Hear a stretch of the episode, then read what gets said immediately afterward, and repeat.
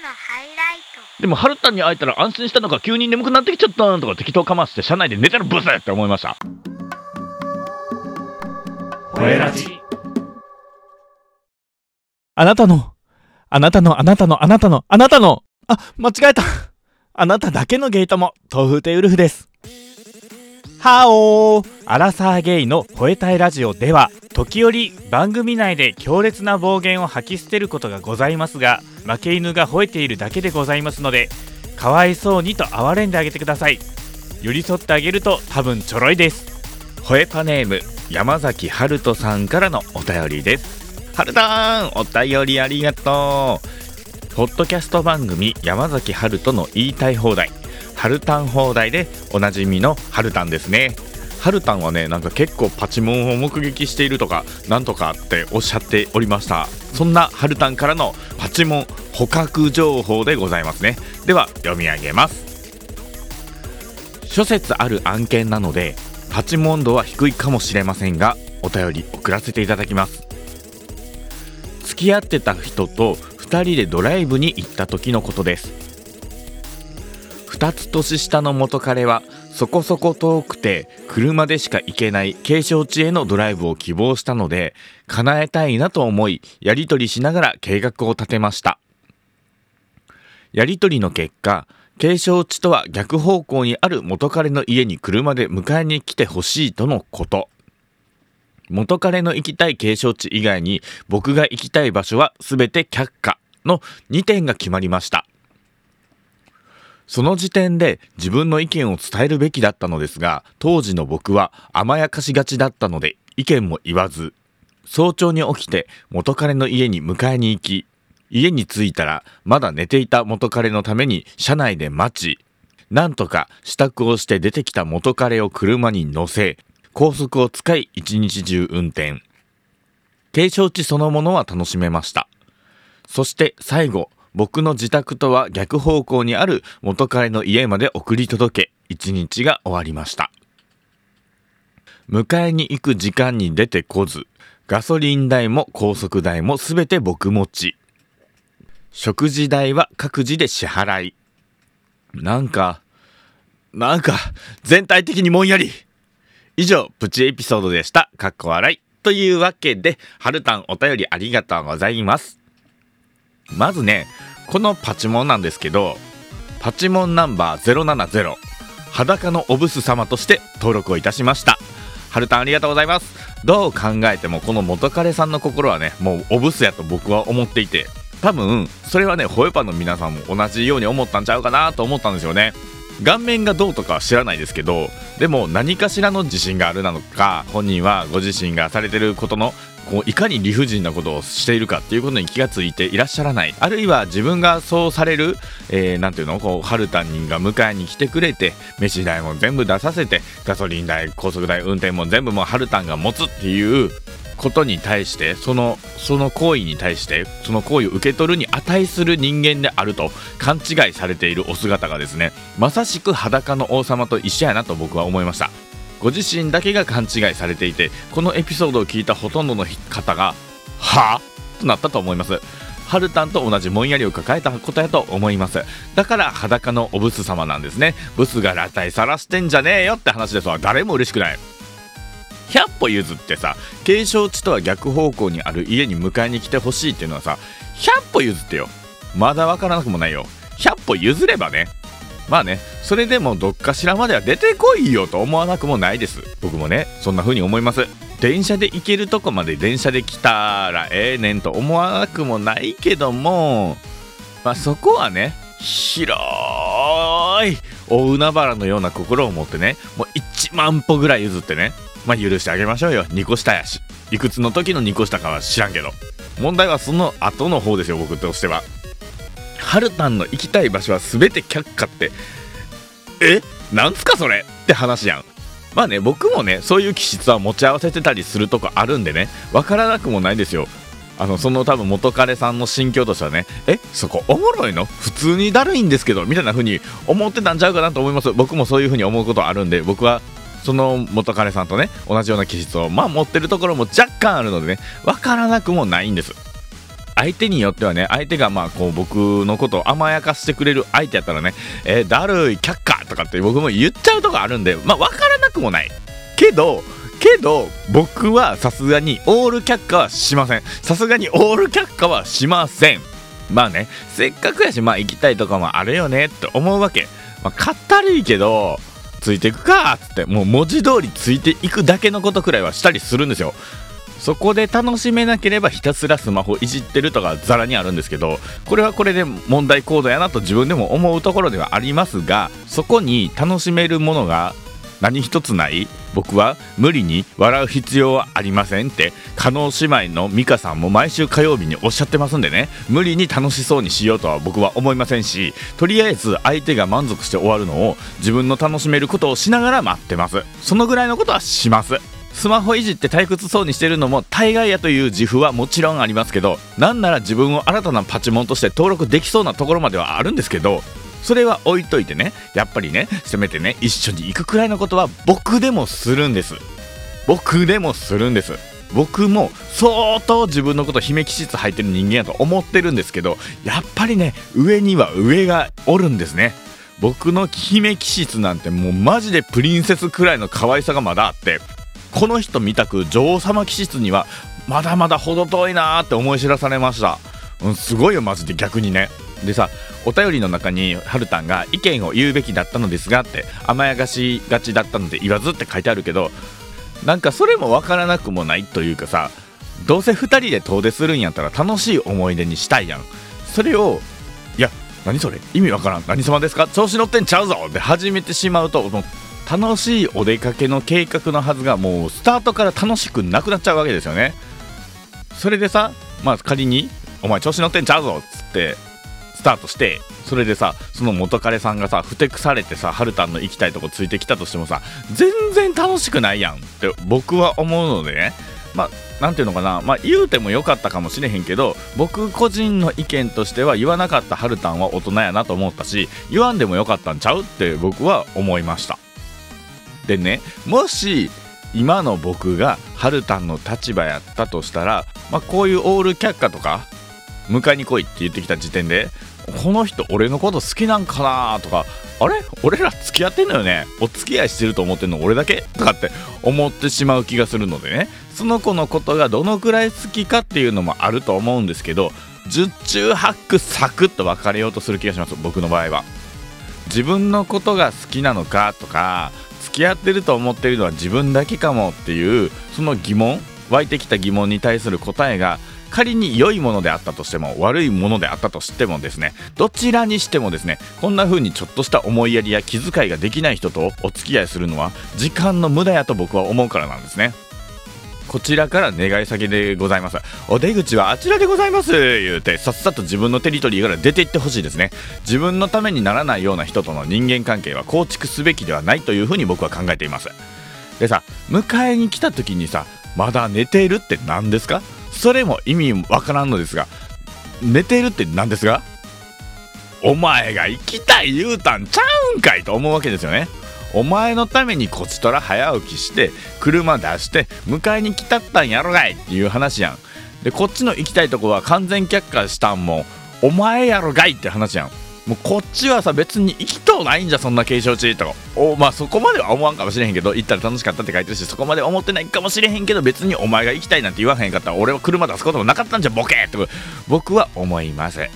だからさでもまあその子が行きたいってうん言うたからさこっちは準備してるわけやのにえ何様ですかって思うわけですよでもこの人おブス様やから仕方ないかとかって考えるとねちょっと今割り切れそうな気もしました。心が本当に醜いブスだから仕方ない。でもせめて目覚ましはセットしろ。それかあえて寝ずになんかしながらなんかゲームとかしながらもろて。興奮して全然眠れなかったんとか適当かました後に。でもハルタンに会えたら安心したのか急に眠くなってきちゃったんとか適当かまして車内で寝てるブスって思いました。一日中運転してくれた相手に対してさガソリン代も高速代もなしよ。せめてねガソリン代もそう。高速代もそう。せめてね財布を出す素振りぐらいはしろって話なんですよ。出しただけでいいから出す素振りぐらいはしろと。食事代は各自ってせめて食事代ぐらいは出せよとかいろいろ思うとこはあるよね。いくらのもん食ったのか知らんけどさでも景勝地周辺で食えるもんなんて言うて値段も知れてると僕は思うんですよ。だって景勝地やもの。景勝地でコース料理はなかなか食わんでしょ。飲み放題は運転もあるしつけないでしょ。1人せいぜい1000円2000円くらいでしょ。知らんけど。そのくらいは出してもええんちゃうと思うし自分の分払ってんねんからこ2人分の札をね会計用のトレーに置きなはれと思うわけですよ。それかねももはやあれなんかね。よっぽどお育ちが悪い方というか貧困家庭に生まれてるのでそういう気遣いとか思いやりみたいなものを持ち合わせていらっしゃらない方だったんですかね。もうその日の晩ご飯のおかずも争奪戦みたいな感じで家族内で争奪戦みたいな。もう争奪戦に負けてしまったら水と米だけで腹を膨らませなければいけないようなご家庭でお育ちなんですかね。だとしたらね、まあ、ちょっとわからなくもないかなってなんとかね思ったりもしたんですけどなんとかこの元彼さんのことを理解しようと思ったんですけどねやっぱりそれでも分からへんね。どう考えてもやっぱりその子は心がブスよブス。気の毒なほど心がブス。私もちょいブスくらいの心は持ってると思うのでねちょっと気をつけなあかんなというふうにこのお便り見て思いました。でさ学生時代とかはさ僕も免許持ってなかったのでね。で僕はもっぱらドライブイコール助手席担当やったわけで大学4年の時とかはね仲のいい同級生と1つ下の後輩カップルの4人で結構いろんなとこ行ったんですよ。授業サボって暇やねとかって言うて暇ちゃうやんけど暇ちゃうねんけどもう授業サボってる時点で暇とかちゃうねんけど授業出ろよって暇なら授業出ろよって話なんやけどそんなこと言いながらですねほら行っちゃうか言うて富士サファリパークに弾丸で行ったりとかね思いつきで小田原でバーベキューしてみたりとかね基本その時のノリと気合だけで弾丸遠征ってよくしてたんですよ僕。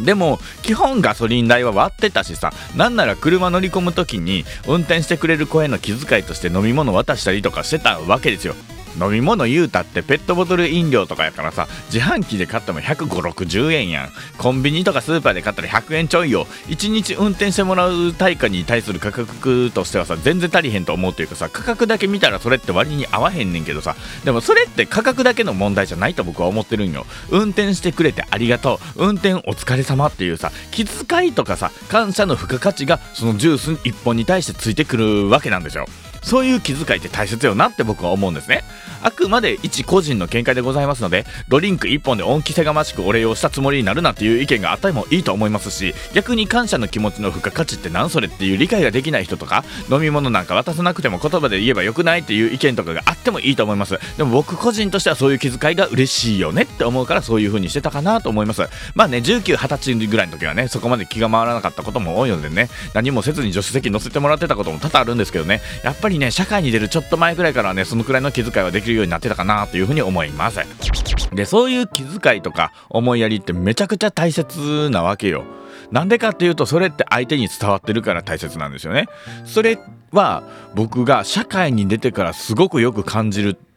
てたというか僕は上司と接するたびにそれを感じてきてたんですよね。大学自体はこうはちゃめちゃにはしゃいで思いつきでサファリパーク行ったり思いつきでバーベキューしたりもうマジで絵に描いたようなリア充してたんよ。恋もして友達とアホみたいなことしてはしゃぎ回ってたまにはしゃぎすぎて警察呼ばれたりとかもしてみたいな。まあねいろんな人に迷惑かけながらね思いっきり楽しませてもらった4年間でした。大学はね。でもその分のツケというかね大学時代をチャランポランにしてしまったツケはちゃんとその後回収しておりましてですね新卒でもうドブラックな会社に入社したんですよね。まあねまだ1年目は良かったんです新卒1年目ぐらいは良かったんですよ。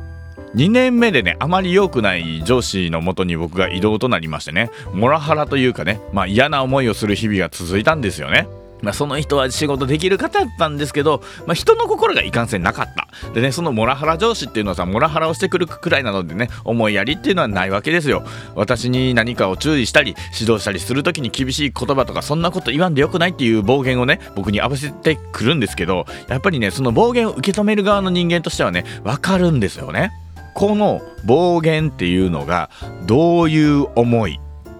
どういう成分で構築されてる暴言なのかっていうのが分かるんですよ。その後の話の持っていき方とかさどういうシチュエーションでその暴言を浴びせてくるのかとかさ細かいいろいろで受け取る側にはその暴言が何割の何で構成されてるのかっていうのが分かるんですよ。でね、まあ、結局ね、その会社はモラハラですって、こんな会社モラハラですって僕、上の上にさらに言いつけて辞めてったんですけど、その次の会社もいろいろあってね、3年ぐらいかな、ブラック企業、まあ、こういうモラハラ系のブラック企業をね、点々としてね、履歴書をじゃんじゃん汚してったんですよ、僕は。もう胸ぐらつかまれて周りが止めに入るみたいな、もうマジ昭和かなんかのドラマですかみたいな職場とかも結構あってね、マジでそこも嫌やった。でね、そんな僕にも転機が来るんですよ。26の時に入社した会社にもね暴言を吐く上司っておったんですよ。どんな上司かって言うたらもう口の悪いオラウータンみたいな原始人感がかなり漂う上司がおったんですよ。その会社にもおったんですよ同じように暴言を吐いてくる上司。でもね僕その上司のことはすごく好きやったんですよ。言葉はきついし心ないこともたまに言うてくるし暴言も吐くけれどちゃんとその暴言の裏に僕の成長を願ってくれてるって伝わる上司やったんですよね。もしかしたらさそれまでに出会ってきた上司の皆さんもねこの上司と同じように僕の成長を願ってくれてたのかもしれへんし僕のことを思って厳しい言葉を吐いてたんかもしれませんよね。それはわかる。けどさそれって思ってるだけじゃダメなんですよね。思ってるだけで相手に伝わらんかったら何の意味もないんですよ。中にはさ本当に心ないけど頭が切れる人って狡猾に俺もこんなこと言いたくないねん。でもお前のこと思うと言わんわけにもいかへんねんみたいなこと言うてくる人いるんですよ。これ僕が思う一番最悪のパターンです。お前のことを思っているっていう正当化した文章を軽々しく口にできる人のこの言葉ほど信用できないことってないと思ってるんですよ。その人の人間性が信用できないとかっていうわけではなくってこの言葉自体がもう信用できないと僕は思ってるんですよね。もうその言葉をさ言われてる僕からしたらですねほんまに俺のことを思ってるなら伝え方を考えろよと思うわけです。伝わるように伝えなさいと思うわけですよ。それをせんのは上司の怠慢やと僕は思ってるんですね。不器用とかそういう問題じゃないんですよ。ちゃんと伝えようっていう思って考え抜いた言葉はちゃんと受け取り手にも伝わるんです。少なくとも26の時入社した上司はそうでした。オラウータンみたいなマジで野生味あふれるやべえ感じの男性の上司やったんですけどきちんと一人一人部下のことを考えてくれてる感じがする上司でした。だからねいろんなスタッフから慕われてる上司でもありました。思いやりがあったとしてもそれが伝わらないことっていうのも実はあるんですよね。でもそれってもう伝わらなかった時点で思いやりではなくただのエゴに変わってしまうんですよね。思いやりがある思いやっているっていうエゴ。自分の中だけでの思いやりなんですよ相手に伝わってこその本当の思いやりになってくるんですよねそれって。その会社ではね後にね某ビーズソファーのお店の店長とか僕やらせてもらってたくさんの学生アルバイトの子たちを育成する機会なんかもいただいたんですけど必ず僕は思いやりを持って指導してました。僕がその上司にしてもらったように指導上言わなあかんこともあったりするから厳しいことを言うこともあったけれど絶対に思いやりを持って接するようにしてました。その思いやりももしかしたら僕のエゴやったんかもしれへんけど少なくとも僕についていこうと思ってくれて僕を慕ってくれてその会社を辞めた後も連絡してくれてくれる子がおったりもして自分がこの子のためになれば自分と同じように失敗を社会に出てからしてほしくないという思いが僕は彼らに直接伝えなくても彼らはそれをちゃんと受け止めてくれてた伝わってたんですよね。キッチンカー始める前に直近でお世話になった会社でもそうなんです。実は昨日も前の会社の飲み会があったんですけど集まったメンバーっていうのはもう全員今バラバラの場所でそれぞれに頑張ってるんですよね。僕が担当してた業務っていうのは僕が退職して3ヶ月後ぐらいに業務終了を迎えたらしいのでね文字通り離散したんですけれどこうやって集まって杯を交わすことができる。未だに東風亭組っていう LINE グループが存続していて未だに彼らは僕のことをボスと慕ってくれていて自分たちのことを私は豆腐亭チルドレンですって言ってくれる。別に僕は彼らに特別なことをしてあげたとも思わないしむしろ何もしてあげられなかった。助けてもらってばっかりだった。もうほんまにノイローゼになりそうなカスハラの激しいクライアントを相手にピッピやったりとか久々に会いに来た家族会った家族には八つ当たりもしまくりながらやけどなんとか仕事を続けて正気を保っていられたのはそう言ってくれる彼らがいたからのことなんですけれど彼らは未だに僕を慕ってくれてこうやって定期的に飲み会を開いてつながりを維持してくれてるんですね。僕がやってたのはあの時の上司と同じ。これからのこの子の人生にプラスになるようにという思いを持って厳しいことも時には言うっていうことだけやったんですよね。それだけしか僕やってないんですよ。それが僕にとっての思いやりというわけだったんですよね。だからねもうめちゃくちゃ話は戻っていくんですけど思いやりのない人間と人間関係を構築してもマジでいいことないよっていう僕はそれを社会に出てから嫌というほど思い知ったけどホエバのみんなの周りにもこの人ちょっと思いやりがないなと思う方がいらっしゃいましたらもうその人との関係は今すぐ終わらせた方がいいと僕は思います。彼らはあなたの大切なものを吸い取るだけやから今すぐ逃げ出した方がいいと思います。アラサーゲイのアラサーゲイ。アラサーゲイの吠えたいラジオ。アラサーゲイの吠えたいラジオ。というわけでですね本日の吠えラジはいかがだったでしょうか？思いやりって一言に言ってもいろんな思いやりがあると僕は思うんですよね僕の思いやりって相手にとってプラスになってほしいという思いが強くて、それは僕なりの思いやりを言葉として具現化させたものなんですけど、もちろん言葉にならない思いやりがあってもいいと思うし、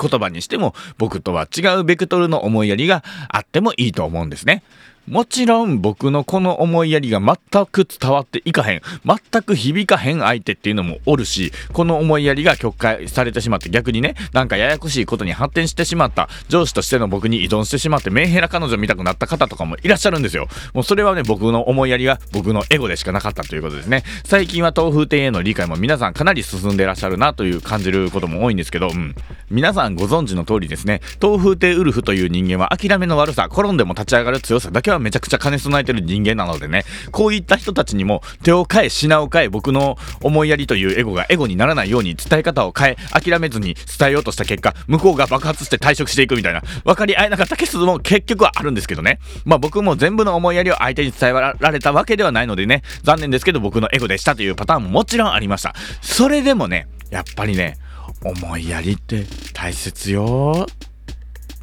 以上。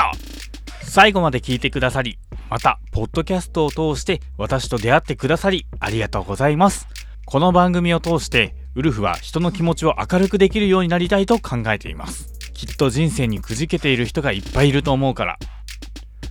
この番組ではお便りを常時受け付けておりましてウルフに聞いてみたいことや番組で取り上げてほしいトークテーマ代わりに吠えてもらいたいことやお悩みなど些細な内容や一言でも構いません。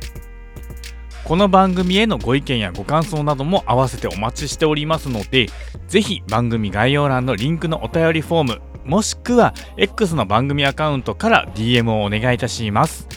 また X では「ハッシュタグほえラジ」で感想などのポストをお待ちしております。ほえラジはすべてひらがなで「ハッシュタグほえラジ」ですので間違いないようご注意ください。最後にもしこの番組を少しでも気に入っていただけましたら番組のフォローチャンネル登録レビューの高評価などよろしくお願いいたします。ではまた次回。本日のお相手は豆腐亭ウルフでした。再见。